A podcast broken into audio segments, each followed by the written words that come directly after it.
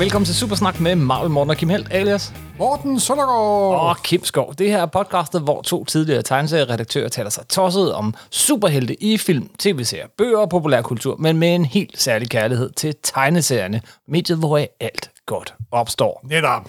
Og i dag skal det handle om Tre gamle supermænd. tre gamle Superman-tegnere. Tegner. Ja, ja, ved, det er lidt nostalgiske hjørne her. Og det er jo måske mest rettet til de folk, der kan huske, dengang Superman kom i sort-hvid. Men Ja. unge lytter også meget velkommen til at lytte med. Jeg vil sige, de tre definerende Superman-tegnere. Dem, som øh, tegnede Superman. ikke bare øh, på tegneseriesiderne, men også i folks bevidsthed. Ja. Altså, øh, når folk lukker øjnene og tænker Superman, hvis ikke lige de har en eller anden Christopher Reeve-film for sig, men faktisk en tegneserieside, så er oddsene for, at det er en af de her tre tegnere, som de ser på er nethinden, meget stor. meget, meget, meget, Meget stor. stor. Ikke bare fordi, at øh, de var gode tegnere, men også fordi de alle sammen tegnede Superman meget, meget lang tid. Ja, og, og fandt sig en meget mærkelig redaktør. Vi kan lige så godt starte med at sige, hvad er det så for nogle tre tegnere, vi kommer til at snakke om i dag? Ja, altså, Superman er jo mm, Action Comics nummer 1, 1938, Single og Shuster, og de blev botfucket af DC, og det var helvede til. Ja? Det skulle man måske lige starte med. Det er ikke den oprindelige tegner, vi snakker om her. Det er ikke den, bestemt ikke den oprindelige tegner, Joe, Joe Shuster. Det er ikke ham, vi tænker på som en definerende Superman-tegner. Han er selvfølgelig den mest definerende Superman, altså fordi det var ham, der tegnede første gang. Men det er ikke hans tegninger af Superman, man forbinder med Superman. Nej, det er det ikke. Det er det ikke. Nå, men yes, fortsæt. Altså, der var de to, Joe, Jerry Single og Joe Shuster, de jo science fiction fan, de var tegneseriefan, de kom ind på markedet, de havde deres eget lille studie, de fandt på figurer til Detective Comics nummer 1, Slam Bradley, Slam Bradley. som der faktisk er hovedstjernen i den nye uh, Gotham City Year, year One, men det er en helt Keeper, anden... lige på sporet, Morten. Ja, lige på ja, sporet. undskyld.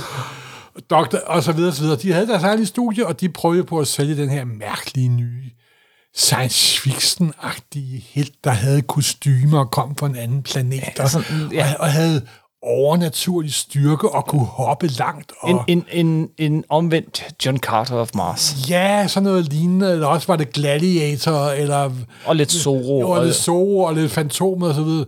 Men de kunne sgu ikke rigtig få den. Dengang var det den eneste, de tænkte på, det var at komme i aviser som avisdræb. Men mm. så okay, så solgte de det til det her nystartede Action Comics nummer 1. Og han kom på forsiden, hvor han smadrede en bil.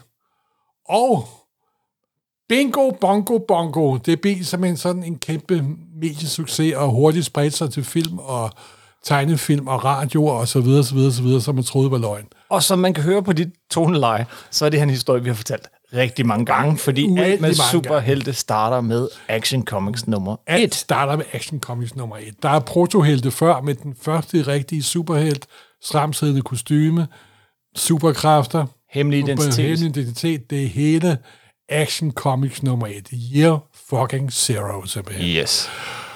Single og Shuster, de havde et meget ambivalent forhold til National Comics, DC Comics, og senere så blev de sparket ud og sparket ind og frem og tilbage. Og det er en lang og sørgelig historie, som vi skal komme nærmere ind på her. Nu handler det faktisk om de tre tegnere, der ikke skabte figuren, men var med til at definere figuren de næste mange, mange, mange år. Fra 38 til 88. 38 til 88, og det er ikke engang en overdrivelse. Det er ikke en overdriv. Faktisk er der noget, der går længere ud, men Ja. Jeg, Kurt Swans sidste store arbejde med Superman var, var Øststeelers 1988. nu nævnte du Kurt Swan. Det er ham, vi er inde på. Kurt ja. Swan, Al Plastino og Wayne, Wayne Wayne Boring. Boring. Og lad os starte med Wayne Boring. Simpelthen.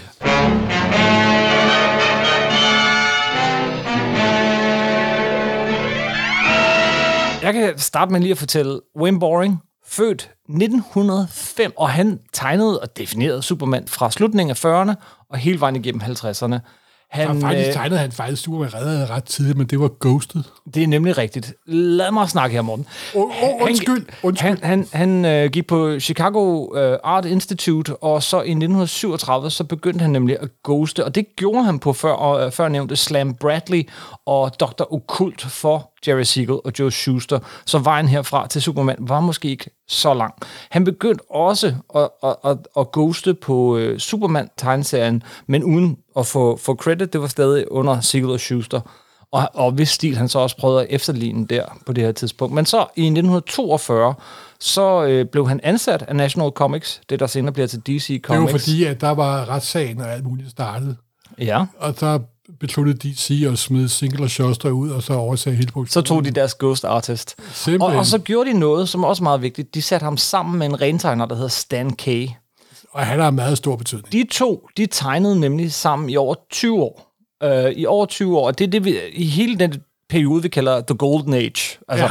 den gyldne alder af, af tegneserier. Og han arbejdede så direkte fra Mort Weisinger, som vi kommer ind på senere. Og han fik så, øh, han fik nemlig Al Plastino og Kurt Swan og, og Boring hen øh, ind på, på det, der senere bliver DC Comics. Hvis man nævner nogle højdepunkter fra hans karriere, så vil jeg sige øh, Action Comics 101, som er Superman Covers the Atom Bomb Test, som er første gang, man ser atombomber i Man ser sådan, Superman har sådan en rigtig gammel pressefotograf, ja. kanonfotograf-agtig, og så tager han et billede af den her mærkelige ting, som der var atombomben dengang. Det var før, man rigtig, ikke rigtig vidste, hvad det var, faktisk. Nemlig. Og et andet, øh, et andet hæfte, man, man bør læse, det er Superman nummer 53, som er skrevet af Bill Finger, ham der i virkeligheden opfandt Batman. Og det er, øh, det, det er den rigtige, kan man sige, den definerende origin-historie for det er Superman. men det er første gang, at de genfortæller origin. I, I lang form. I lang form, og det er også det, det første nummer på dansk. Ja, det er det også. Ja, selv Det havde jeg glemt ja, at det, få med. Det er derfor, jeg er her til at påminde dig om det. Undskyld. Han har jo skabt en hel masse ting, som, er, er sådan, som vi i, øh, forbinder med Superman. Han har, øh, hvad hedder Ensomhedens Fort var han den første til at tegne, og øh, Bizarro World var han den første til at tegne, skrevet af Otto Binder selvfølgelig. Øh, men han var altså den, den primære tegneserietegner, øh, Superman-tegner, hele vejen igennem 50'erne. Og det var ham, der gjorde Superman sådan stor og kraftfuld, altså gav ham det der, øh, den brystkasse og den positiv. Han voksede lige nogle centimeter, da Boring ja, det... tegnede ham i forhold til tidligere. Og, og han var virkelig, altså, ja, det var ham, der gjorde Superman til Superman i 50'erne. Og, Og han fortsatte. af 60'erne, vil jeg også nu sige. Han blev sparket ud i øh, 1967, Ja, ja, fordi han sammen med nogle andre øh, sagde, hey, skal vi ikke have nogle, nogle sådan, øh, altså, health insurance? Hvad med og nogle ordentlige Hvad med nogle arbejdsforhold? ordentlige arbejdsforhold? For... farvel. Farvel. det, det skal man ikke bede om, ikke? welcome to America. Og så uden for Superman-historien, så fra 68 til 72, så var det ham, der tegnede baggrunden i Hal Forsters, øh, hvad Ja. hedder det, Prins Valiant. Fordi det må man jo sige. Øh, samme dag han blev fyret, så kontakter han Hal Foster. Foster sagde, jamen, så kan du få noget arbe- arbejde her. Ja. Og det... Han fik også arbejde andre steder. Han, skrev for, han tegnede for eksempel meget berømt tre numre af Captain America. Han tegnede Captain, Captain Marvel, ikke Captain America. Captain Marvel, undskyld. Captain Marvel lige før, at Starling overtog. Ja. Og i lang, og så til allersidst, jeg tror, det er 83, så kom der et nummer af Thor, 260, så vidt jeg husker, Yes. med uh, Roy Thomas. Og det er jo, det er jo bestemt ikke Marvel-style. Og det, men det ser mærkeligt ud, men det er jo, ja, sådan er det. Han dukkede så siden op i Superman-serien her og der med nogle små numre, og det sidste, øh, det sidste han lavede, det var sammen med Roy Thomas. Øh, det var øh, All-Star Squadron nummer 64 i 86. Ja. Og, det var sådan set kort fortalt og så hans bliver karriere. han, han, så bliver han sådan en bankvagt resten af sin karriere. Simpelthen. Så det viser bare, hvor kummerlige forhold tegneserier Det er faktisk rigtigt. Efter, efter at han ikke øh, fik arbejde der på, øh, efter det ikke gik så godt med at tegne Captain Marvel for Stan Lee og company, jamen så blev han sådan, ja, øh, bankvagt og, øh, og, og tegnede en lille smule. Han, Ja, og det han havde, og det er altså en mand, der, der er gået fra at være den primære Superman-tegner, altså den ja. Største superheld af alle, til bare, ja, farvel, du skal da, du skal da ikke komme her og bede om ordentlige arbejdsforhold. Ja, det viser bare, hvilken kummerlige og ret usle arbejdsforhold mange af dem, som vi betragter som de store stjerner, havde. Men Morten. Hvorfor er det, at du siger, at en af de tre store tegneserietegnere, det er Wayne Boring? Hvad er det, han kan? Hvad er det, der er med hans stil? Jamen, det, jeg tror, den første Superman-tegneserie, jeg må have set, det må have været en Wayne Boring. For jeg så nogle af de der store gigant, der kom på dansk. Ja, Jeg kan ikke, jeg kan ikke mindes, at jeg har set de oprindelige gamle farve, øh, der kom fra alder og videre. Fordi det var jo også Wayne Boring på, på forsiden der, hvor de genfortalte Origin første gang, Superman nummer, 50, nummer 53, Ja. der kom på dansk som nummer 1. Men jeg har set de der kæmpe gigant, der kom der i starten af 60'erne. Og det har været Wayne Boring, jeg har set. så det er nostalgi. Nej, det er ikke kun no- no- no- nostalgi, fordi en tegner, der sætter virkelig sit fingeraftryk på en så ikonisk figur, og du kan jo se inden for popkunsten, inden for reklamekunsten, den måde, han tager slipset og hatten af på, mm. stadig den dag i dag, den måde, han åbner skjorten på, det er den måde, Wayne Boring præsenterede ham på. Fordi, og jeg har jo svært ved at sætte en finger på præcis, hvad det er, men han havde den der underlige, realistiske, ikke realistiske streg.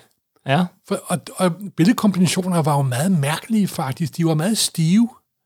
Det, det mindede nærmest sådan om voksfigurer, der blev kørt ind og ud. Morten, det var ekstremt stivt. Så, Ja, så nu, nu, nu, nu, nu, nu, nu er jeg lige... øh, Hvad? Hvad? Nu er jeg lige et uh, James Vil du træde på min nostalgi? Wayne Boring er... Boring, er det det, du prøver at sige? Jeg vidste, du ville komme med sådan en plattet. Jeg kom ikke med den, du kom med den. For jeg behøvede ikke engang. Simpelthen, øh, det, jeg, altså hans, hans Superman-tegning, figuren, den er fantastisk. Den er definerende. Det er Superman. Det er virkelig, virkelig fedt. Men hans sidekomposition, hans, hans øh, billedindstillinger er så kedelige. Alting er halvtotaler. Alting er Det er lige det. stort. Det er, det, det er som at se sådan en Rock Hudson-film fra... Wow, samme ja, periode. med det, Louis Lane som, som Doris Day. Det eller, er- det, det, du prøver at sige? eller, eller, eller tv fra, fra 80'erne, som, som det er simpelthen bare sådan, øh, det er så fantasiløst i forhold til, hvordan man bruger kameraet, om man så at sige. Hans enkeltpaneler, han kan, lave, han kan tegne alt fra øh, valrosser til, til, til planeter, der eksploderer. Det kan han, det er jeg med på. Men, men, men at bruge tegneseriemediet til, hvad det kan, altså, he, no, Jack Kirby eller Will Eisner, he is not. Nej, men det er nok også, fordi han havde nogle helt andre arbejdsforhold. Han fik et manuskript, han skulle følge til punkt og prikke. Ja, men derfor kan man da godt gå tæt på og langt fra jamen, og du og ret i. Jamen, nedefra. jamen, han var... Alle de her tre er jo men, simpelthen. Ikke? Jamen, der er ingen dynamik. Jo, der er. Især med Wayne Boring, det er der altså. Det er bare en sådan en... En, det er sådan en underforstået dynamik. Ja, man, man skal bruge fantasien og selv forestille sig. Nej, men der er jo de her underlige måder, når sådan Superman flyver gennem rummet, så sådan... Stift som det- et strybræt. Jamen, jamen, jamen, det er jo lidt ligesom, øh, for at tage en moderne pendant til ham, Gary Frank. Nej, Jo, nej, men okay. jamen, han, er, han er jo præcis lige så stiv. Ja, Men det er måske også derfor, han passer sig godt til Superman. han passer fantastisk til Superman. Og, men, og det har måske noget at gøre med, at Superman er en så ikke realistisk figur. Så det, det virker bedre, når det er... Altså, Adams har der tegnet Superman-historier. Mm-hmm. Men jeg tror mere på Superman, når jeg ser uh, Wayne Boring, eller, eller nogle af de andre. der, der er noget med, at, at man, man ligesom tr- træder helt ind i, i sådan en barnefantasi, når man kigger på ham, fordi at, at det er så virkelighedsfjernt. Og alligevel lidt Jo, realistisk, det ved jeg ikke, fordi han tegner jo øh, biler og byer mm. og redaktionen og den der hat og øh, Louis Lane. Og, Ja, men hans figurtegning er god. Det er bare altid den samme kameravinkel. Ja, det har du da. Jamen hør nu her, han er jo ikke, han er jo ikke oppe i The Pantheon, vel? Nej. Men i den nostalgiske Pantheon, der er han altså meget, meget stor. Ja. Og hvis du går rundt og ser, der hvor mange folk, de sådan øh, bruger Superman i deres kunst, eller deres opfattelse, eller noget andet, så er det meget tit en Wayne Boring-tegning, de hiver frem. Det er selvfølgelig også de to andre især, men Wayne Boring er meget elsket af Andy Warhol og så Company, fordi han har den utrolig effektive sort-hvid virkning også. Ja. Også på grund af Stan Case uh, inkning, som de som sagt, de arbejder sammen i sådan 20 år. Men det er så også et uh, wink-wink til, at de ikke synes, det er stor kunst. Men, men Nå, det ved jeg jo, men altså, der er jo mange middel- middelmådige kunstnere, der har kopieret store kunstnere og tjent penge på det, jo. ja, ja. Jamen, men jeg, jeg kan også lide det, men, men jeg vil bare, bare lige sige, det er lidt... Øh, det er ikke godt. ja, ja der, det, det er jeg ikke enig i. Hvad er det så, du godt kan lide ved ham? Jamen, der er selvfølgelig en stor nostalgidel, men det er også fordi, han, ligesom andre store tegnere, skaber han helt sin egen logik og helt sin egen verden. Ikke? Mm-hmm. De her underlige, halvtotale kroppe, der sådan er klemt sammen med de her små paneler med enorme mængder af tekst. Det er så på ingen måde noget, der sådan er en reklame for tegneseriemediets ypperste virke virkemiddel, vel? Men det kræver også den type historie, som Walt Weisner forlangte, som der var redaktør Ja. på alle, over alle de her tre mennesker. Han startede i, med at skrive øhm, søndagssiderne, avisserierne, så kom han hen og blev redaktør sådan omkring 849. Og efter alle pejlepunkter og så videre, så, var han en tyrannisk psykopat, Walt, Ja. Walt Weisner. Ja. Han var tidligere science, science fiction fan, men han havde en bunker af mærkelige, underlige idéer, sikkert for hans egen boblende psyke simpelthen. Ja. Og især med Superman, som der jo var, den kom frem der i 38, hvor blomstrede op, så kom der en, en tv-serie, og den nærmest låste tegneserien fast, fordi så skulle tegneserien ligne tv-serien. Oh ja, den var selvfølgelig også filmet med... Og, med, og, og, kvæg, og kvæg at tv-serien, især på det tidspunkt, ikke kunne lave de mest spektakulære Superman-historier. Nej. Det var sådan meget bankrøver, og vi kommer for sent til toget, og så videre, så videre, så videre. Men da tv-serien sluttede, var det om, at Walt Weisner blev givet fri. Mm. Og pludselig boblede, boblede det frem i Superman med alle de her mærkelige idéer, som vi kender så godt fra The Silver Age of Superman. ja, Bizarro World. Bizarro World, og et utal af um, andre familiemedlemmer fra Krypton, og så videre, så videre, så videre. Og det var det, hvor blandt andet Wayne Boring var med til at bringe videre. Selvfølgelig også de to andre, vi skal, vi skal nævne. Men nogle af de der ting, det der, den verden udenom, og omkring Superman, hans familie, det er noget af det, som, som vi må forbinde med, øh, med den næste Og så listen. har Wayne Boring skrevet tegninger af de mest klassiske Superman-historier af alle. Vi havde med på vores liste 10, vi engang lavede. Ja. Return to, to Krypton, hvor Superman, vender, oh. Superman nummer 137. Superman vender tilbage til Krypton og bliver forelsket, simpelthen. Og så videre. Det er en fuldstændig fantastisk historie, og det er kun Wayne Boring. Og vi må også sige, øh, ja, ja, altså, gode gamle Super Ove elskede ham jo, og, Ja. og, og bragte også nogle af de gode gamle klassikere ja. bag, hvor Superman bliver ja. spaltet i flere forskellige kroppe. Jeg ved ikke hvad. Det er en rigtig god. Ja, øh, så jeg bryder mig ikke om, at du den måde trækker Wayne Boring Ej, ned. det, det, det bliver jo kedeligt, hvis vi er enige hele vejen igennem. Nej, det, det, det bryder jeg mig ikke om.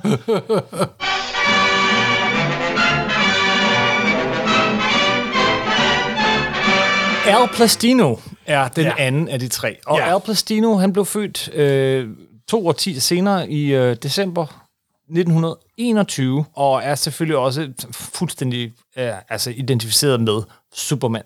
Og så også, at han øh, især arbejder sammen med en forfatter, der hedder Otto Binder. Ja. Som vi Ja. tidligere har været inde på. Og grunden til, at du har ham med, er jo nok... Nej, det er at- ikke kun på grund af det. ikke bare, at, at de to sammen opfandt Supergirl, eller Brainiac, men at de sammen opfandt. Legion of Superheroes. Det var nemlig, ja. hvad de gjorde. Ja. Han, øh, han voksede op i uh, The Bronx, og interesserede sig for at tegne og fortælle, lige siden han var, han var lille, øh, men har ikke fået sådan den store uddannelse. Hans første arbejde var helt tilbage sådan i, i den tidlige Golden Age, hvor han, øh, hvad hedder det, tegnede og skrev øh, og, medplottet på sådan nogle, øh, hvad hedder det, middelalder-eventyr i, for Dynamic øh, Publications, og så lige før krigen, så var han også rentegner på Captain America. Ja, det var han faktisk. Det var han faktisk. Ja, så, så allerede der. Men så under 2. verdenskrig blev han, hvad hedder det, draftet, hvad hedder det på dansk? Øh, Indrulleret. indrulleret i hæren. Indkaldt. Og, og, og skulle egentlig alt muligt andet, men så var der en af hans overordnede, der så en sketch, han havde lavet sådan en lille modelfly, og så blev han sparket op i systemet, og op i systemet, og op i systemet, Som- og endte som- faktisk med at arbejde direkte for Pentagon med at, at, at lave, hvad hedder det, plakater og propagandaplakater under en verdenskrig. Jo, det viser jo bare, at han var en designer, der kunne lave noget, der var effektivt simpelthen. Men der har været meget skæbne med mange af vores helte under krigen. Ja. De udviste kreative kræfter. Straks kom de hen i propagandaafdelingen. Yes. Ligesom Stanley. Simpelthen. Stakkels Jack Kirby. ja. Plastino, han, øh, han øh, hvad hedder det, øh, så nu, nu, det vil jeg gerne fortsætte med at tegne efter krigen, så i 48 så går han over til DC og præsenterer nogle, øh, dem for nogle tegninger af Superman, og siger, skal jeg ikke op på den her serie? Og så er de jo DC Comics, de, er jo, de siger, jo, det kan du få 35 dollar for per side. De, Men han havde hørt et rygte. de, de andre fik 55, så han fik øh, ligesom forhandlet det der løn på plads. Og, øh, og i starten så prøver han at tegne ligesom Wayne Boring. Jeg tror også, han fik at vide, at han skulle tegne ligesom Wayne Ja, men stille og roligt foran ja. sin egen stil, som vi kan komme ind på lige om lidt, ikke? Og den er endnu mere stiv end Wayne Borings. yes. Uh, yes. Uh, sammen med Bill Finger, så, uh, så, så laver han uh, Superman nummer 61, som er den første historie, hvor Kryptonit optræder. Ja. Kryptonit optræder er jo første gang i radioprogrammet. Simpelthen. Du nævnte tv-serien, men radioprogrammet var jo på nogen måde endnu større. Det er det, man skal måske forstå med Superman, at 38, og han blev sendt efter vores tids mediehastighed. Mm. En utrolig stjerne, meget hurtigt. En multimediestjerne. TV, radio, film. Ikke tv. Jo, det kom jo også. Han var overalt, der kom novelization af ham. Han var utrolig kendt, simpelthen. Ja. Og så går det ellers derud af, altså som jeg sagde, Supergirl, Brainiac, også Parasitten, og så selvfølgelig selvfølgelig Legion of Superheroes, som han får skabt der mellem, mellem 48 og 66 eller sådan noget. ja, imellem der, ja. ja 66 øh, nævner jeg, fordi det er Parasitten, og det var den sidste sådan store kendte figur, jeg lige kunne finde. Han har været medskaber af. Men hvis du spurgte ham, og det var der nogen, der gjorde, så var det, han var allermest stolt af, det var en, en lille historie, han skrev egentlig til Superman 168, som blev skubbet ud. Og det var en historie, som var blevet bestilt af præsident Kennedys administration, nemlig øh, den historie, der hedder Supermans Mission for President Kennedy, som var sådan en altså en historie, der handlede om, at, at øh, unge skulle lære at styrketræne og motionere. Jeg tror faktisk, vi har gennemgået den i vores afsnit om præsidenter, faktisk. Ja, det kan godt være, men så lige før den skulle udkomme, så... Så 22. november 1963 bliver Kennedy snimyrdet. Ja, men et par år efter. Nej, nej, det var faktisk kun øh, 4-5 måneder senere. Det er faktisk rigtigt. Ja. Et par måneder senere, ja, ja. så øh, Lyndon B. Johnson, som overtager, ja. øh, han, han, på hans vegne, direkte hans vegne, så bliver ja, den siger redaktøren, lad os nu... Bliver den... PR-afdelingen har sikkert ja. arbejdet på overtryk. Øh, bliver den trygt, og der er... Og han, øh, hvad hedder Plastino, han tegner lige sådan et spøgelses... Øh, hvad hedder en, det? En, øh, er en ånd. En The ånd. Holy Ghost. ja, ja. I skikkelse af John F. Kennedy. Der er sådan over the Capitol. Kennedys ånd ja. er over Capitol. Og så er det jo typisk, han, han, han øh, lige indtil en dør, så har han ja, den det er, opfattelse... Det er en lidt trist historie. Han har den opfattelse, at øh, tegningerne til den her, de ligger øh, på Library of... Øh, han var så stolt af det. Og, altså, Om det viser også, for hans generation var Kennedy jo en meget stor ikon. Og han tror, den ligger på det bibliotek, der er opkaldt ja. efter ham. Øh, men, men så lige kort, efter hans død, så der, viser det sig, at der er en eller anden samler, der har alle tegningerne og prøver at sælge dem. Ja. Men DC købte dem og donerede dem ja. til øh, biblioteket. De gjorde det rigtige, efter han var død. Meget typisk for DC's måde at behandle deres skabere på. og så synes jeg lige, vi skal nævne to ting mere om Plastino, inden du får lov at snakke om hans stil. Øh, det ene er, der skal jo altid være en Jack Kirby-forbindelse.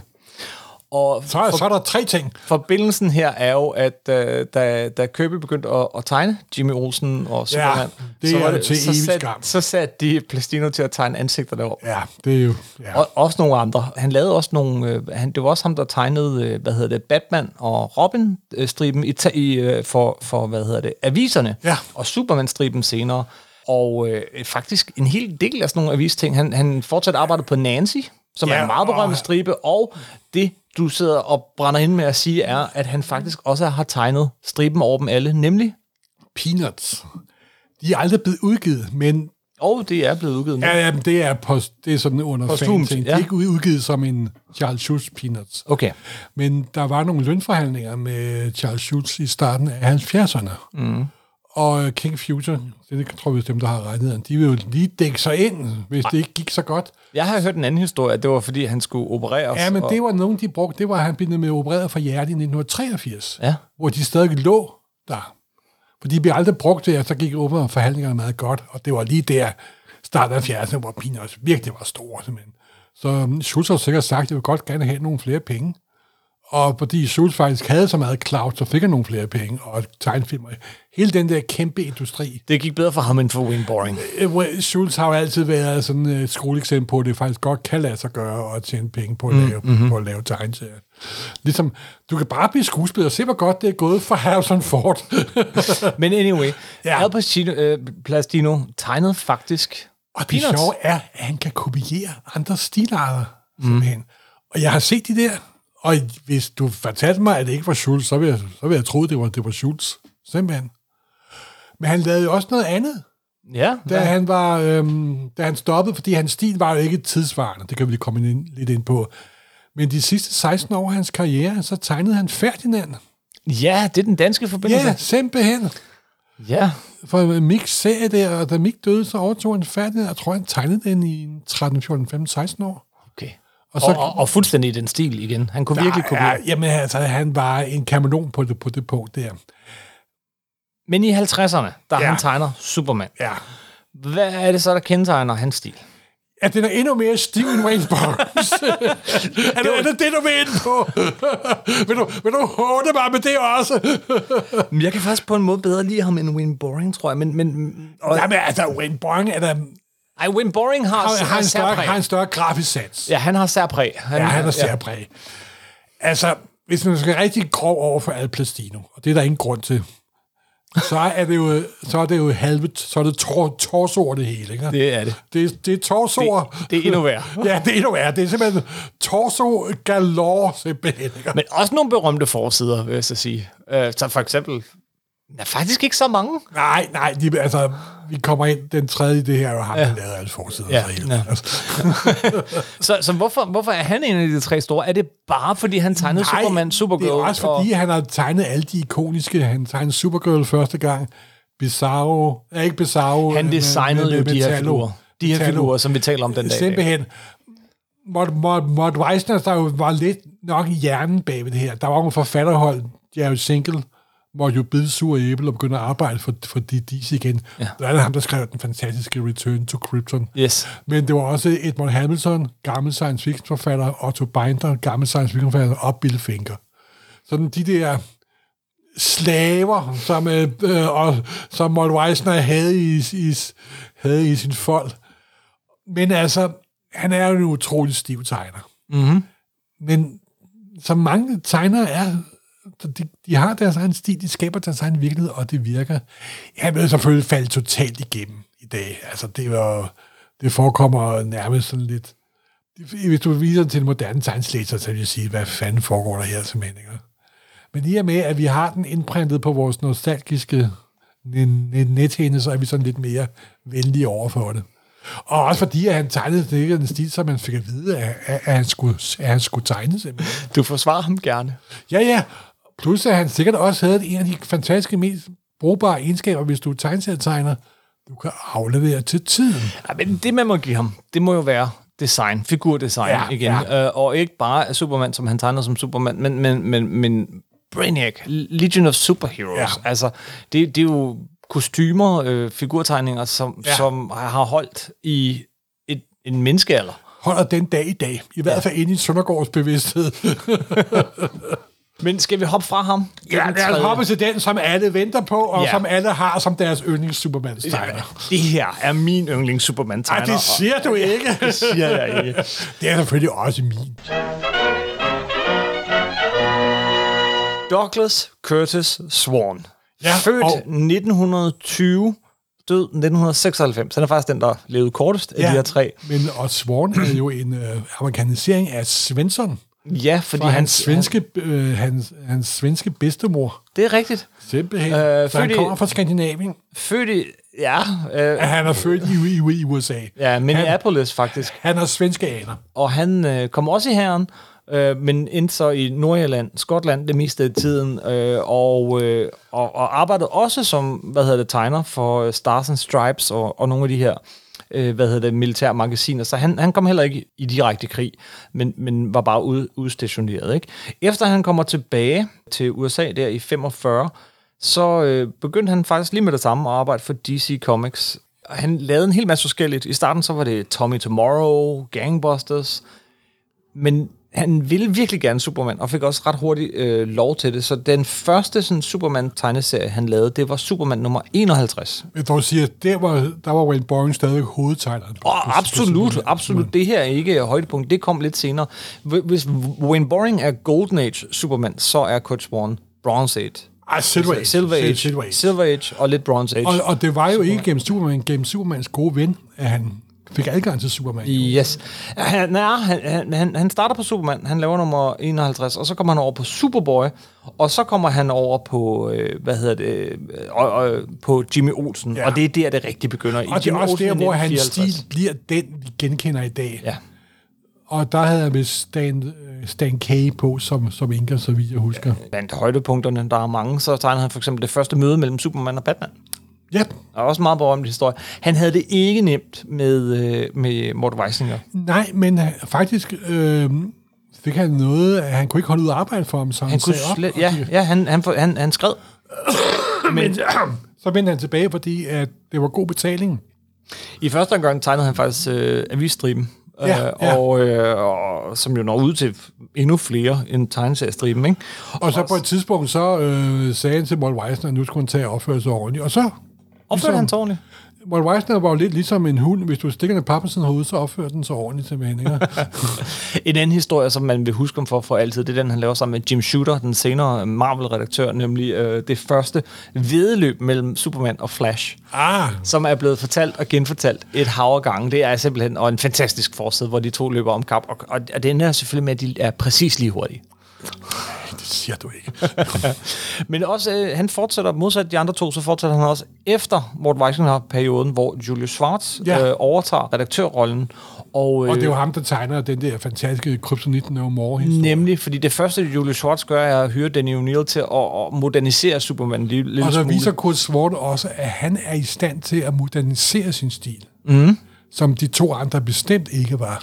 Nej, der ændrer stilen sig Ja. og, og bliver mere moderne og, og, og humoristisk indimellem. Altså, og der kommer jo også en inker på, der hedder Murphy Anderson. ja, det var nemlig det. Det ville jeg have gemt, men det kan vi godt. Øh, men det kan vi godt. Og han, han, han, han, øh, han, han hvad hedder også den, der tegner øh, Terrorman, Toyman, øh, forskellige af de her skurke. Men, men der var ikke nogen Brainiac eller Lex Luthor, vil jeg så sige.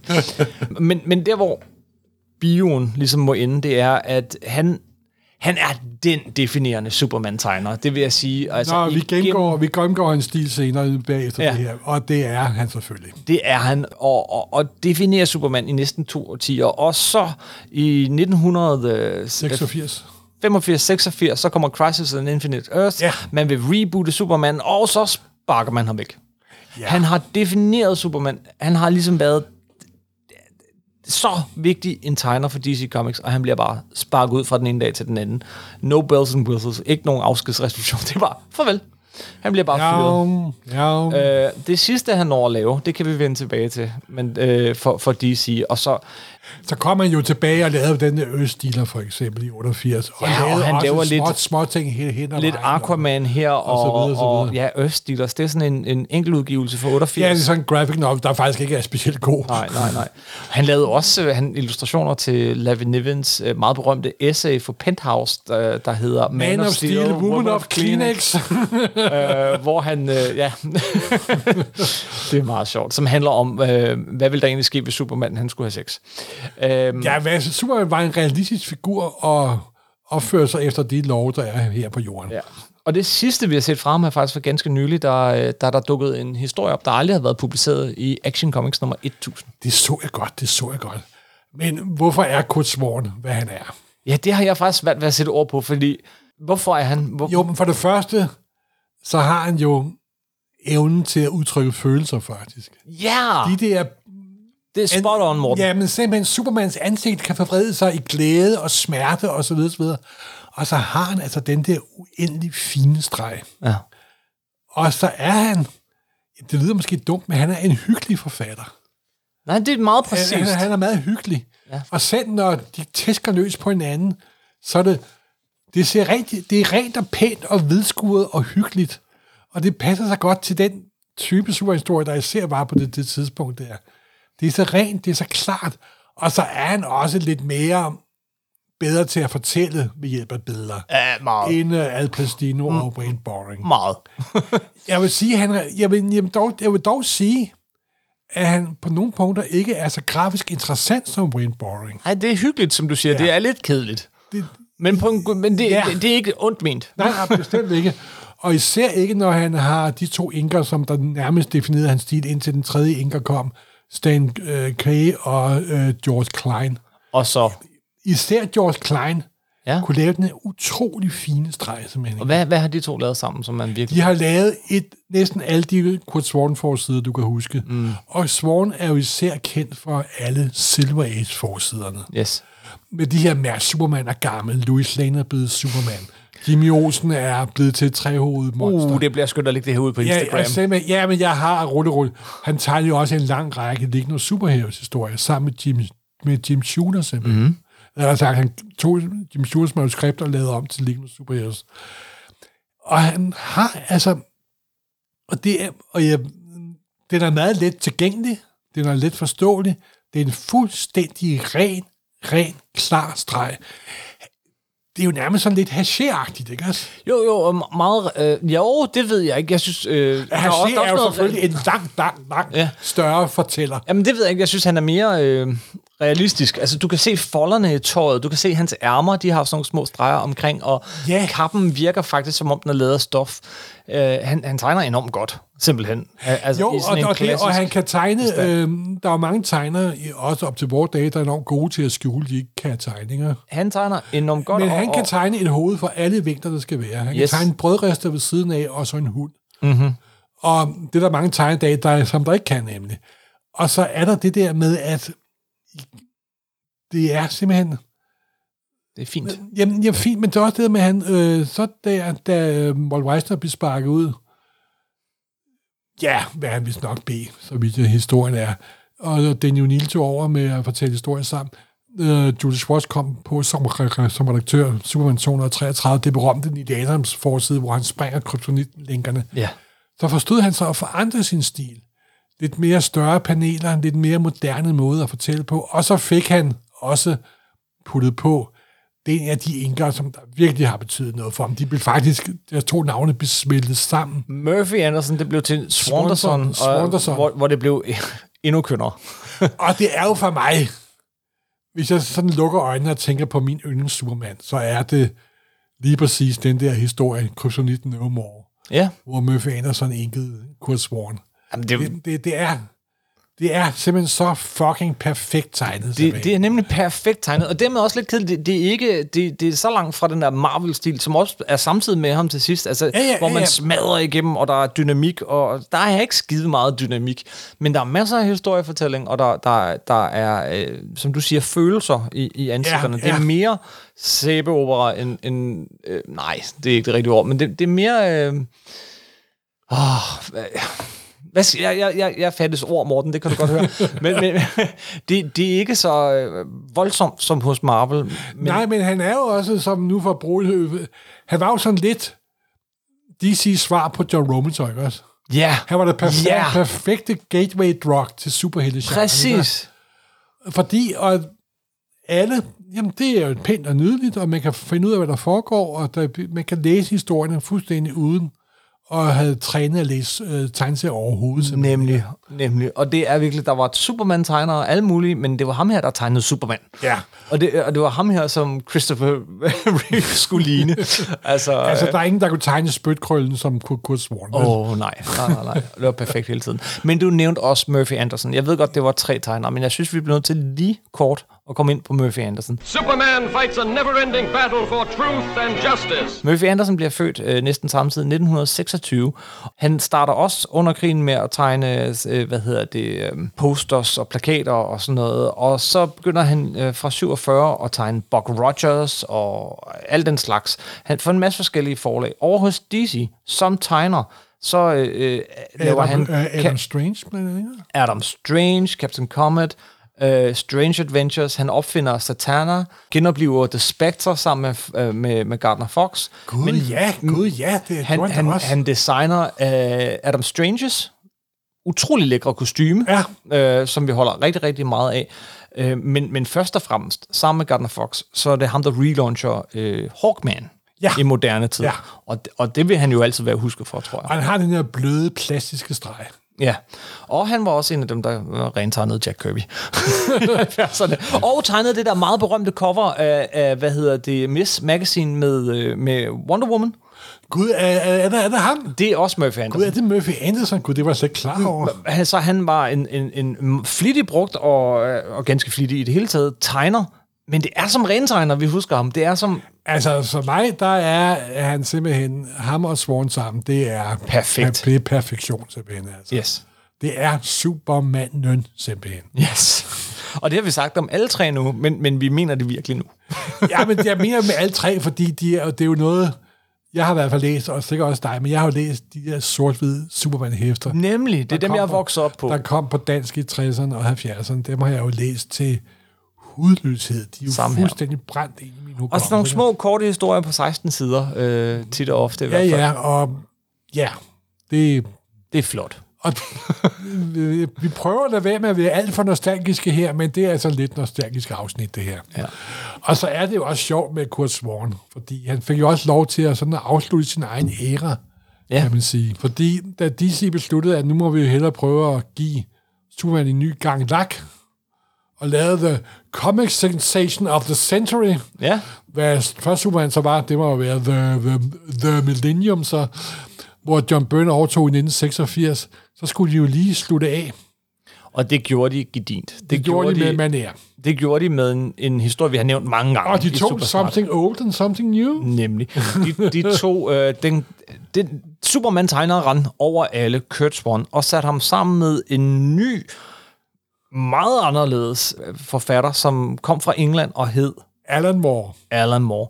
Og Alan Moore, han skrev, hvad jeg vil sige, et, et kærlighedskvæd til, til Superman. Simpelthen. Det er ikke en Alan Moore-historie, som vi kender dem. Det er ikke Swamp Jo, Thing. Det er ikke, det jamen, er det er det også lidt. For- Men, men det var også, det, han lavede en historie, som fortalte os, hvorfor Superman, den klassiske Superman, Silver Age Superman, er skøn. Simpelthen. Men også fordi Alan Moore er jo vokset op. Da han var 5, 6, 7, 8 år, Ja. så var det de der DC Silver Age ting, som han virkelig blev mærke i første gang. Og de har sat sig uendeligt fast i hans hjerne. For enten ja. han ved det eller ej, så rumsterer de stadig nærmest den dag i dag. Men så lavede han jo Whatever Happened to the Man of Tomorrow. Som er i hvert fald en af de bedste Superman-historier nogensinde. Jo, men altså, det er jo, jeg ved godt, det er lavt hængende frugt, men altså, hvis man ikke nævner den i liste 10, så er man en lallende idiot. Ja. Også fordi det er jo nærmest sådan en slags, det er jo nærmest sådan en koncentreret pille af alt, hvad der var gået før. Nemlig. Hvad er historien kort fortalt? Historien er kort fortalt, at whatever happened to the man of tomorrow, han er væk. Han er død. Eller er han, han, er væk, i Han er i hvert hvert fald. fald væk. Han er ikke død. Og så er der en, øh, en, en ung reporter, der interviewer Louis Lane, som der er jo kendt for at kende Superman. Og så begynder vi sådan at langsomt at finde ud af, hvad der er foregået, og så videre, og så videre. Og nu skal vi ikke komme nærmere ind på den, Hvorfor ikke? fordi at vi har jo tænkt os at gøre næste år til The Year of More. Er det nu, du siger det? Ja, simpelthen. Okay, vi har troet utrolig længe med at lave et Alan Moore-afsnit. Ja. Og det kan I tro, vi kommer til at gøre. Vi, vi laver et Alan Vi kommer til Moore-afsnit. at brække jer, Alan Moore. Vi, øh, vi vil lave en hel række af afsnit, som ikke alle sammen handler direkte og, om Alan Moore, eller kun om Alan Moore, Ja. men, men alle sammen kredser sig lidt omkring Alan Moore. Simpelthen. Så, så, og hvad det betyder, jamen det kan I finde ud af i 2024. Ja. Og vi starter selvfølgelig med et afsnit om Alan Moore, men det bliver i 2024. Ja. Nu gør vi det, vi har, vi har givet hånd på det, og, og vi glæder os rigtig meget. Der er jo utrolig mange ting der, og en af de ting, vi kommer til at snakke om, når vi skal snakke Alan Moore, er den her historie, som Kurt Swan tegner, Whatever Happened to the Man Ja, of og den Tomorrow. er jo den altså- er uomgængelig. Den er uomgængelig, og den er ganske fantastisk. Han havde jo også han har også lavet den historie sammen med David Gibbons. Mm. The Man Who Have Everything. Åh, oh, jeg elsker den historie. Ja, Det- men den der er også nærmest perfekt. Og det var også den, der var sådan Watchman nummer 0. Men det, det, det er alt sammen et andet afsnit. Ja, det er Morten. alt sammen et Nu er det Kurt. Swan og, Ja. ja. og de, de to andre tegnere, men, men øh, hvis, nu, hvis vi siger, at det er de tre definerende vigtigste, bedste, øh, eller i hvert fald vigtigste Superman-tegnere, der nogensinde har været. Også fordi de har defineret øh, sammen af to, tre, tre årtier af Superman. Øh, er der andre Superman-tegnere, øh, udover måske Schuster, vi bør nævne? Jamen, der er der masser, men den, der bedst har indfanget det alt sammen, og faktisk gentager Walt Weisners Silver Age på mange måder, det er jo Frank Riley. Ja, All-Star Superman. All-Star Superman. der på en eller anden måde faktisk tager Plasto og Boring og Swan og smelter sammen og laver sin udgave af Superman. Ja. Og det er jo sådan en slags hybrid af alle tre på en anden mærkelig måde. Og den der All-Star Superman, der jo er en fuldstændig fantastisk... Det er ligesom Moore var en hyldest til det gamle, så det er også en hyldest til det gamle Superman.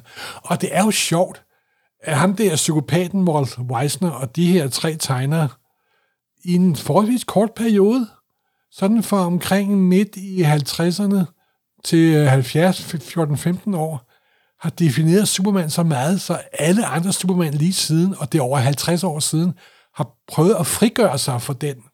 Ja. Det er aldrig rigtig lykkes. Hvad, holder Superman i dag? Som figur? Ja, i min bevidsthed gør den, men øh, ikke i almindelig bevidsthed. Nej, det tror jeg heller ikke. Hvis du, vi har jo været ude og holde foredrag for en masse unge mennesker, børn, Ja. og der er det ikke Superman, der er det ham der Spider-Man fra 61-62, der sniger sig ind. Yes, yes. Han er langt mere populær, ikke? Spider-Man og Batman, og, Ja. og, og, og, og det er ligesom de, de største. Ikke Superman, som jo er den største. Ja, og bør altid være det. Han er den første, og på mange punkter også den største, men det er... Men, men øh, øh, dur han efter... Fordi de her tegner, vi nævner, det er jo, som du selv siger, det er nostalgi. Det er, det er nostalgi, og Jo, men det, der det er er ikke kommet- stor tegneseriekunst, det er bare øh, det er barndom. Altså, kan ikke, Superman kun, jeg vil stadigvæk... ikke sige, at det kun er barndom, men der er defineret den her mærkelige mytologi omkring ham, mm. som, der, som de alle, lidt ligesom alle generationer siden Victoria-tiden har sagt, at nu afskaffer de den viktorianske seksualmoral.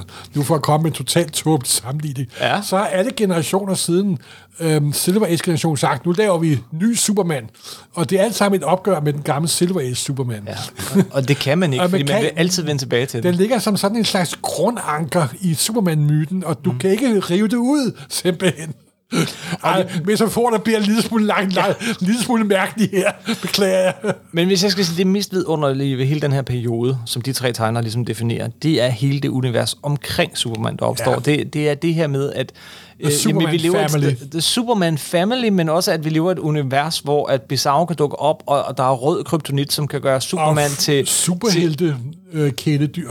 til superhelte kæledyr, og, og rød kryptonit, som Ja. ja. kan øh, give Superman øh, de mærkeligste evner i 24 timer. Og Simpelthen. det er, jo, det er jo den vildeste fantasi. Og havfruer, som er Clark Kents store kærlighed. og så videre, og, Og så videre, og det så her videre. er en periode, hvor fantasien kommer først, og, og som vi ikke har set hverken før eller siden Nej, i det tegneseriehistorien. Det var i det, virkeligheden det, en Superman kunne. bizarre world, simpelthen. Yes.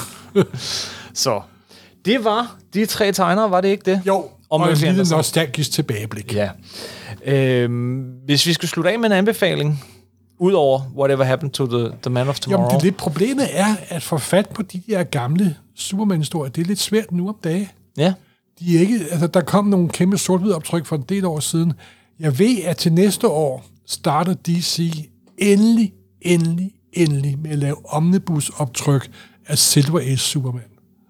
Det har de skulle taget meget langt tilløb til, men skulle komme løbet af foråret til næste år. Så det bedste, man kan gøre, er måske i virkeligheden at gå ned til i antikvariatet, og så finde en bunke gamle tegneserier, og finde nogle danske Superman-blade. Og jeg vil gerne sige, den, får du også haft den flabede brevkasse det gør man. Jeg vil sige, der er 90% chance for, uanset hvilket Superman-blad fra før øh, 87, du samler op, så er det tegnet af en af de her tre. Ja, det er 100% sikkert. Tusind tak for den gang. Uh, vi høres ved om to ugers tid, Simpelthen. og uh, nu har vi kommet til at love alle morgenafsnittet. Det har vi jo også gjort før, så lad os nu... Nej, 1900, vi gør det. øh, 2024 bliver less is more. Ja.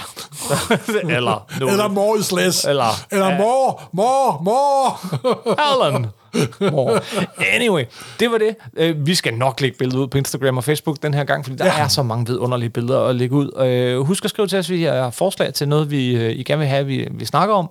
Øhm, Og øh, i det hele taget bare skrive og kommentere. Det er altid dejligt at høre fra jer. Vi høres ved. Det gør vi. Tak for denne gang. Hej hej.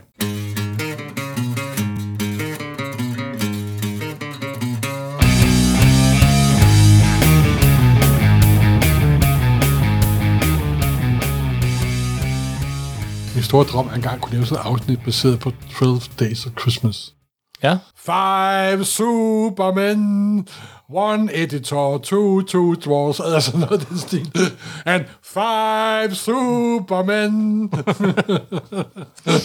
ja, Noget den du. den, den arbejder jeg stadigvæk på. Keep at it.